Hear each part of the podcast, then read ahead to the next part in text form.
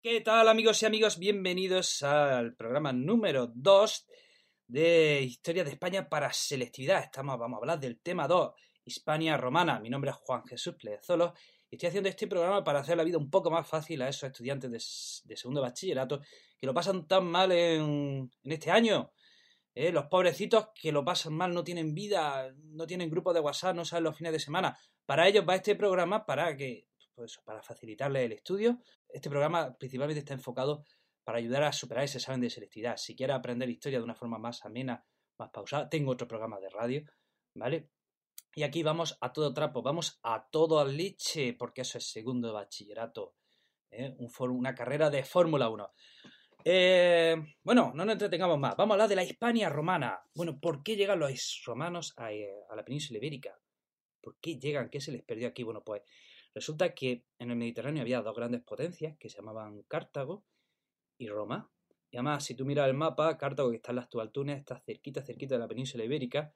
Y tanto Roma como Cartago eran dos gigantes que se iban, iban creciendo, creciendo, creciendo y estaban llamados a chocar. Y entonces empezaron a pelearse por, por ver quién dominaba el Mediterráneo. Hubo una primera guerra púnica, o sea, púnica, hablamos, los púnicos son los cartagineses. Hubo una primera guerra púnica y luego hubo una segunda guerra púnica que enfrentó a los cartagineses y a los romanos en la península ibérica.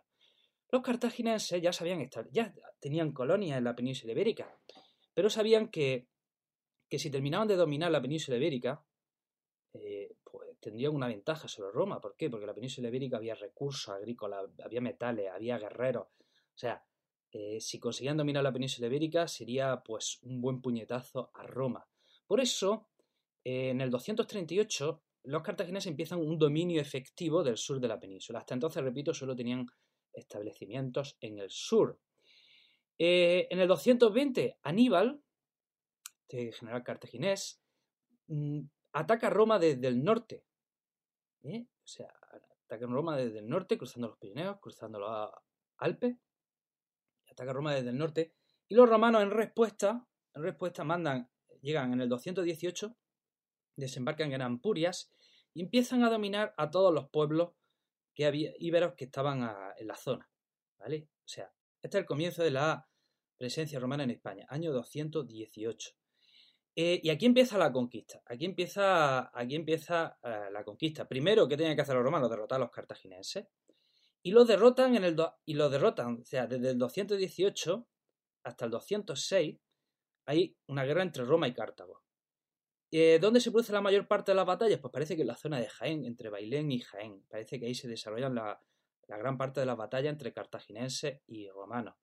Definitivamente los romanos vencen a los cartagineses en el 206 a.C. echándolos de Gades, o sea, Cádiz. ¿Vale? Año 206, vencen los romanos. ¿Vale? Primera fase de la conquista. Los romanos vencen a los cartagineses, año 206 a.C. Y empieza una segunda fase en el 197, del 197 al 133. ¿Qué hacen en esta segunda fase? Los romanos van mm, ocupando la península y las Islas Baleares. Y en esa ocupación de la, de la perdón, ocupan la meseta y las Islas Baleares. Y en esa ocupación de la meseta tienen que enfrentarse a los lusitanos, y especialmente a su caudillo Viriato, que ha asesinado en el 139 a.C., y también tienen que eh, enfrentarse a pueblos tan, tan fuertes y resistentes como Numancia, que aguantó ocho meses de asedio en el año 134 a.C. Bueno, terminada esta fase donde han ocupado la meseta y la isla Baleares, mm, hay un pueblecito que se resiste al norte. ¿Quiénes son? Los cántabros y los astures. ¿eh? Las guerras cántabras que van del 29 a.C. al 19 a.C. Y eran, fijaros si, fijaros si resistían, que hasta el mismo emperador Augusto tuvo que venir aquí a, pacificar, eh, a terminar con esa guerra. ¿Vale? Bueno, pues estas son las tres fases de la conquista. Primero, eh, guerra entre Roma y Cartago, del 218 al 206. Segundo, ocupación de la meseta y la isla Baleares, del 197 al 133. Y siguiente y última fase, del 29 al 19 a.C., las guerras cántabras. Cuando Vamos a hablar un poco de la división administrativa de, la península ibérica. En el 197 a.C., eh, los romanos dividen la península en dos. España de más allá y España de más acá. No se complicaron, eran muy pragmáticos y así son los nombres que le pusieron. Bueno, no, en latín suenan mejor. Hispania Citerior e Hispania Ulterior. En el 14 a.C. Eh, hay, una nueva hay una nueva división. Ahora España, eh, la península se divide en tres provincias. Tarraconensis, Baética y Lusitania. Y en el 297 después de Cristo se suman dos provincias más a las tres anteriores, Cartaginensis y Galaecia. Eh, tenemos que decir que entre estas provincias la había con un trato diferencial, como eran las provincias senatoriales y luego estaban las imperiales. Las senatoriales dependían del imperio, perdón, perdón, perdón, perdón. Las senatoriales dependían del Senado y las imperiales dependían del emperador. Y la única provincia senatorial era Bética, ¿vale? Que era la más desarrollada y rica de todas, las provincias. A partir de aquí, Hispania se integra en el imperio. Mm, su unidad económica fundamental eran los latifundios, que es un latifundio, una gran extensión de terreno dedicada a un cultivo agrícola.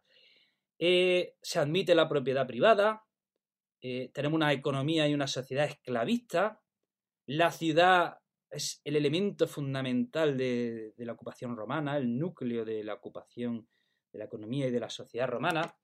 Y bueno, se introducen mejores técnicas en la agricultura, en la artesanía y en todo. En todo. Em, y vamos a hablar de un tema que puede ser perfectamente pregunta de selectividad. Vamos a hablar de la romanización. ¿Qué es la romanización? Es proceso por el cual se implantan en los pueblos de la península elementos de la sociedad, de la cultura y de la economía romana. Eso eh, sería más o menos la definición de romanización. Destacamos pues, el idioma, el latín, del cual pues derivan casi todas las lenguas, bueno, muchas de las lenguas de Europa y de la península ibérica vienen del latín. Eh, bueno, en la península ibérica tenemos el español, el gallego y el catalán. Esas son las tres lenguas que derivan del latín. Hemos dicho que la ciudad es el núcleo principal de la romanización, el núcleo principal de la, cultura romana, de la difusión de la cultura romana. Tenemos que hablar del derecho romano, que, es la base, la legislación actual tiene como base el derecho romano dejaron los romanos un patrimonio artístico enorme. Emperadores de la península, eh, eh, importantes emperadores, emperadores del Imperio Romano, nacieron en la península. Vamos a destacar tres, Trajano y Adriano, ojo, estos últimos de Itálica, cerca de Sevilla, y Teodosio. Tenemos que hablar de filósofos importantes que nacen en la península, como es el caso de Séneca. Y la religión, pues también tuvo importante presencia en la península ibérica. Primero los romanos difunden el, culto a la triada capitolina y luego difunden el cristianismo. Y para terminar, para terminar vamos a hablar de la crisis y la caída del imperio romano. Mm, ¿Por qué cae el imperio romano? Son muchos factores. Son muchos factores por los que cae el imperio romano. Mm, primero, tenemos que decir que el sistema esclavista entra en crisis, ¿vale? Ya no es rentable el comercio se hunde. Y como se hunde el comercio, pues se hunde también las cosas con las que se comercia, es decir, los productos que hacían los artesanos. Entonces, si el comercio se hunde, se hunde la artesanía. ¿Dónde tenía lugar la artesanía? En las ciudades.